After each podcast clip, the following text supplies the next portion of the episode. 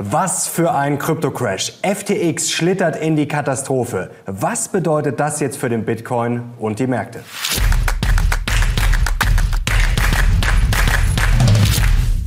Servus Leute und herzlich willkommen in einem brandneuen Video auf meinem Kanal. Mein Name ist Mario Lochner und heute müssen wir schauen auf den Krypto-Crash. Eine Kryptobörse zerbröselt, ein Token bricht zusammen und böse Erinnerungen werden wach an die Luna-Katastrophe. Wen es jetzt richtig hart trifft und was das fürs Finanzsystem und den Bitcoin bedeutet. Wir legen sofort los. Ich habe das Video jetzt für euch mit heißer Nadel gestrickt. Es sind alle aktuellen Infos drin. Sequoia Capital, Binance und Co. Ich erkläre euch erstmal, was jetzt vorgefallen ist, um das Ganze mal besser zu verstehen. Dann schauen wir uns natürlich an, wen es jetzt hart trifft. Das sind schon einige. Und dann natürlich, wie gefährlich das Ganze fürs gesamte Finanzsystem ist. Es haben ja einige schon von einem neuen Lehman-Moment gesprochen. Das werde ich gleich für euch rational einordnen. Und dann ist natürlich auch noch die Frage, ja, was ist mit Bitcoin und Co.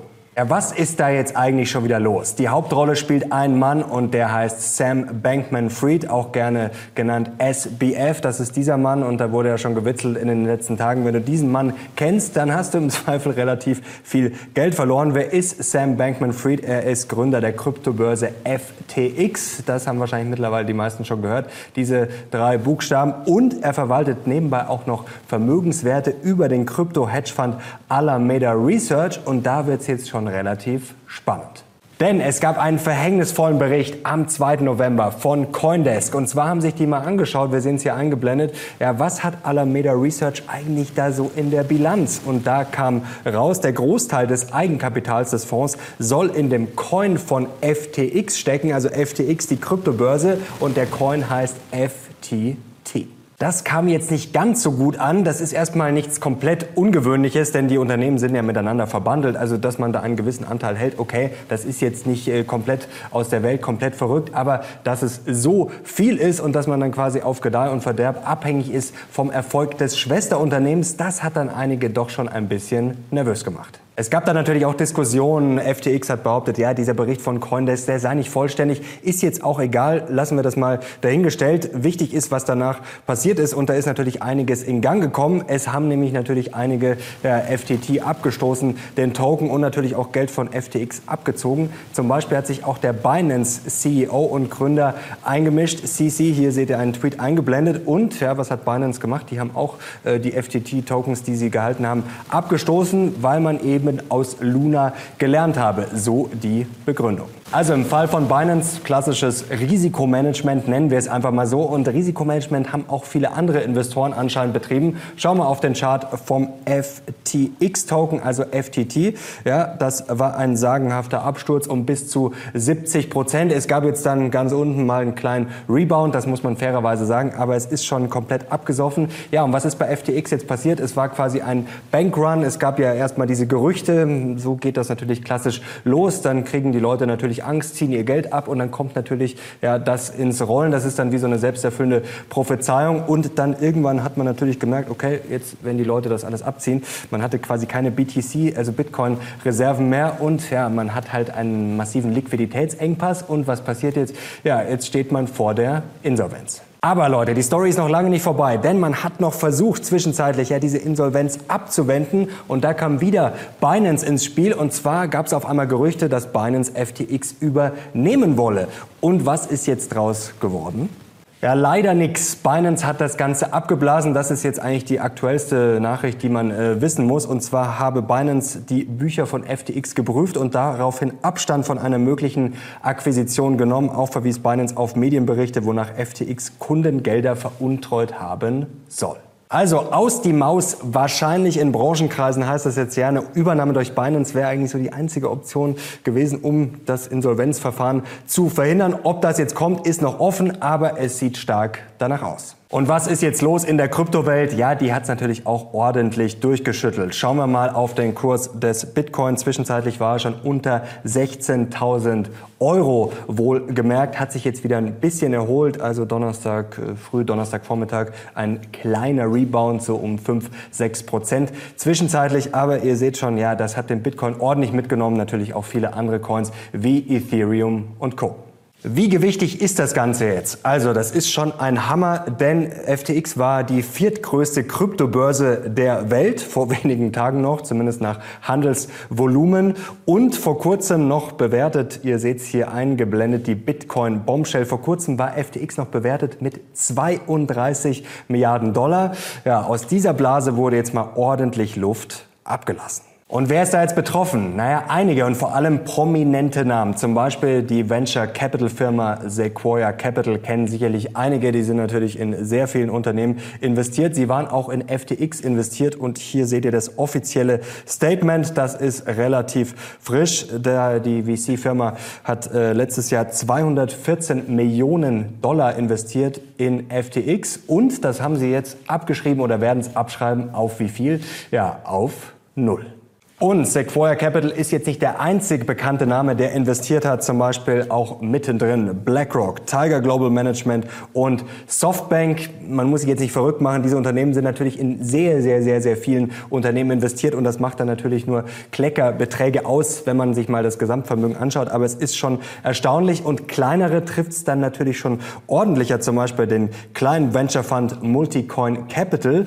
Die haben nämlich ihren Investoren gesagt, ja, dass 10 Prozent äh, der, der Assets, die sie an der Management haben, äh, betroffen wären. Und da sieht man schon, ja, wenn man ein bisschen kleiner ist, kann das schon richtig reinhauen. Und dann hat es auch noch Promis getroffen. Ja, jetzt wird es fast schon etwas skurril nämlich Tom Brady. Hier seht ihr es eingeblendet, eine Werbung für FTX. Die kennt vielleicht der eine oder andere, wurde auch beim Super Bowl promoted, soweit ich weiß, mit Giselle Bündchen. Ich habe mitbekommen, die beiden, glaube ich, lassen sich scheiden, haben sich schon, ich glaube, es ist in Arbeit, ist auch wurscht. Auf jeden Fall, ihr seht hier die Schlagzeile, NFL Superstar könnte bei Pleite bis zu 60 Millionen US-Dollar verlieren. Mal schauen, was dabei rauskommt. Die Scheidung wird schon teuer, also da kommt vielleicht jetzt noch was oben drauf. Nicht unbedingt das Jahr für Tom Brady und was auch auch sehr amüsant war, habe ich die letzten Tage gesehen bei Wall Street Bets bei Instagram. Hier können wir es mal kurz einblenden.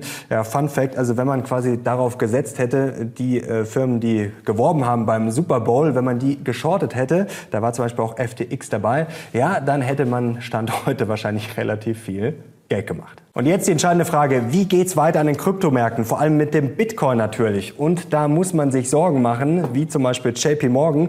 Die haben nämlich angekündigt, eine wochenlange Senkung des Schuldenhebels und die könnte laut JP Morgan den Bitcoin-Kurs drücken und zwar unter 13.000 Dollar. Wie kommt JP Morgan jetzt drauf? Naja, sie verweisen darauf, dass alles verbandelt ist. Wir haben es ja gesehen, Kryptobörse FTX, dann der Token FTT, in den wieder andere Kryptobörsen wie Binance zum Beispiel investiert waren und natürlich auch viele andere. Dann Alameda Research, die eh verbandelt sind mit der Kryptobörse, die dann auch wieder den Token gehalten haben. Deswegen sagt JP Morgan, es sei eine Kaskade von Nachschussforderungen schon im Gange. Und das war es noch lange nicht. Ich zitiere jetzt JP Morgan weiter. Dies mache diese neue Phase des Krypto die Leveraging, die durch den offensichtlichen Zusammenbruch von Alameda Research und FTX ausgelöst wurde, noch problematischer. Also der Hebel wird runtergefahren, was wir vorher schon gesagt haben, und das könnte einiges ins Rutschen bringen. JP Morgan verweist noch darauf, ja, auf die Mining-Kosten und da kommen sie ebenso auf ja, diese 13.000 Dollar. Mal schauen, ob es beim Bitcoin weiter Richtung Süden geht. Ich glaube, eine große Überraschung wäre es jetzt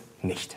Deswegen halte ich da erstmal die Füße still. Also ich werde da jetzt nichts nachkaufen. Ich bin ja in Bitcoin, Ethereum investiert, aber es macht nur einen kleineren Teil meines Portfolios aus. Ich schaue da ehrlich gesagt auch immer gar nicht so drauf. Ich kriege die Kursentwicklungen natürlich mit, aber das ist für mich ja hohes Risiko. Wie gesagt, ich lasse das jetzt einfach liegen. Ich kaufe da jetzt aber auch gerade nicht dick nach. Also wenn es jetzt noch immer weiterfallen sollte, dann muss man sich natürlich wirklich mal Gedanken machen, wenn es verdammt billig wird. Aber jetzt vorerst steige ich da jetzt mal in dieses Umfeld gerade nicht rein. Also ich glaube, das muss man jetzt nicht erzwingen. Und ja, man kann natürlich mal vergeblich warten, dass es noch billiger wird. Aber wie gesagt, ich halte da jetzt erstmal die Füße still. Und jetzt ist natürlich noch die Frage, ja, neuer Lehman-Moment habe ich zum Beispiel auf LinkedIn gelesen. Da machen sich jetzt viele Sorgen. Also unterschätzen darf man das natürlich nicht, weil wir haben gesehen, wie das alles zusammenhängt, wer da alles mit drin ist. Da muss jetzt natürlich einiges auch abgeschrieben werden dann höchstwahrscheinlich. Also das ist jetzt kein Pappenstiel, das war jetzt schon ein Riesenunternehmen, wie gesagt, bewertet mit 32 Milliarden. Aber man muss sich jetzt auch trotzdem noch mal klar machen, die Kryptowelt ist dann gesehen auf die ganze Finanzwelt doch relativ klein. Hier eine spannende Seite, die kann ich euch auch unten verlinken. Da sehen wir mal die Assets, wie die gewichtet sind. Und da schauen wir jetzt mal drauf. Aktienmarkt ist natürlich gigantisch. Das sind jetzt hier Einzelaktien, deswegen steht Gold auf Platz 1. Ähm, Immobilienmarkt ist natürlich auch gigantisch und ihr seht jetzt hier mal, äh, ja, wie so einzelne Aktien, wie gewichtig die sind. Also Gold auf Platz 1, dann kommen die großen Player wie Apple, Saudi Aramco, Microsoft, Silber auf Platz 5 und jetzt gehen wir mal ein bisschen weiter runter. Und dann sehen wir schon, hier der Bitcoin ist gerade mal zum Beispiel auf Platz 24. Jetzt ist natürlich nicht der Bitcoin das ganze Kryptosystem, aber natürlich schon äh, die größte Hausnummer. Und ihr seht, ja, Bitcoin hat gerade mal eine Market Cap ja, ungefähr zwischen Procter und Gamble, also der Bitcoin ist ein leicht kleineres Procter Gamble und ein bisschen größer als Nestle. Also da sieht man schon auch die Verhältnismäßigkeiten und ich würde jetzt mal sagen, Fazit, also ein neuer Lehman-Moment ja, ist das, glaube ich, noch nicht. Für die Kryptobranche vielleicht schon ja, nicht ganz so förderlich, aber ich würde es jetzt auch nicht zu hoch hängen. Also wir müssen weiter beobachten, was da jetzt kommt die nächsten Tage. Das ist natürlich auch schwer, da eine Prognose zu treffen. Also man muss natürlich immer Sorge haben, dass da was ins Rutschen kommt. Vor allem, wie gesagt, wenn dann da viele mit drin hängen. Sequoia hat es jetzt schon abgeschrieben. Da werden jetzt sicherlich auch einige noch nachziehen. Also ist noch schwer abzuschätzen. Aber wie gesagt, nicht verrückt machen jetzt. Also dass das jetzt komplett übergreift auf die ganze Finanzwelt, glaube ich jetzt eher nicht. Aber wie gesagt, ähm, beobachten einfach. Und aber erstmal ruhig bleiben. Ich glaube, man muss sich jetzt nicht verrückt machen. Und jetzt ist natürlich noch die Frage, ja, Bitcoin. Also es wird sicherlich einige äh, von euch geben, die da nachkaufen. Ist auch völlig okay. Muss jeder selber entscheiden. Ganz wichtig, keine Anlageberatung. Ich mache es jetzt nicht. Und jetzt ist noch eine Frage, ja, die offen bleibt zu diesen Kryptobörsen und Co. Ja, wie stehe ich dazu? Und da habe ich eine relativ klare Meinung. Ich habe das damals schon beim Coinbase Börsengang gesagt. Da werden jetzt einige sagen, oh, ne, sehe ich ganz anders. Ist auch völlig okay. Wie gesagt, da hat jeder seine eigene Meinung. Aber ich verstehe einfach nicht, warum ich jetzt in diese Börsen investieren soll. Denn ich habe ja quasi doppeltes Risiko. Also wenn die Kryptomärkte überhaupt nicht laufen, wenn das Ganze absäuft in den kommenden Jahren, das ist ja schon mal ein Risiko. Also das habe ich ja sowieso, wenn ich jetzt in Krypto investiert bin. Es läuft einfach nicht. Das Ganze bricht vielleicht zusammen. In zehn Jahren interessiert sich vielleicht keiner mehr dafür. Also das das Risiko ist einfach da, das habe ich. Und das habe ich natürlich, wenn ich in Krypto investiert bin. Und das Risiko habe ich ja auch, wenn ich in die Kryptobörsen investiert bin. Jetzt kann man natürlich sagen, klar, die Börsen verdienen auch, wenn die Kurse fallen oder wenn da viel getradet und gezockt wird. Klar, aber wenn das Ganze irrelevant wird, dann äh, wird es die Börsen auch ordentlich zerlegen. Also ich habe einfach dieses Marktrisiko, Kryptomarktrisiko und dann habe ich ja noch das Unternehmensrisiko. Also ich verstehe nicht, warum ich das noch zusätzlich übernehmen soll. Und ich frage mich halt auch, ist die Gewinnchance, ähm, die ich durch dieses zusätzliche Risiko habe, ist die so viel größer als jetzt zum Beispiel beim Bitcoin oder bei Ethereum oder Co. Also ich sehe es einfach nicht, warum man in diese ja, Firmen investieren soll. Und man sieht ja auch, dass da durchaus große Player, das war jetzt ja auch nicht die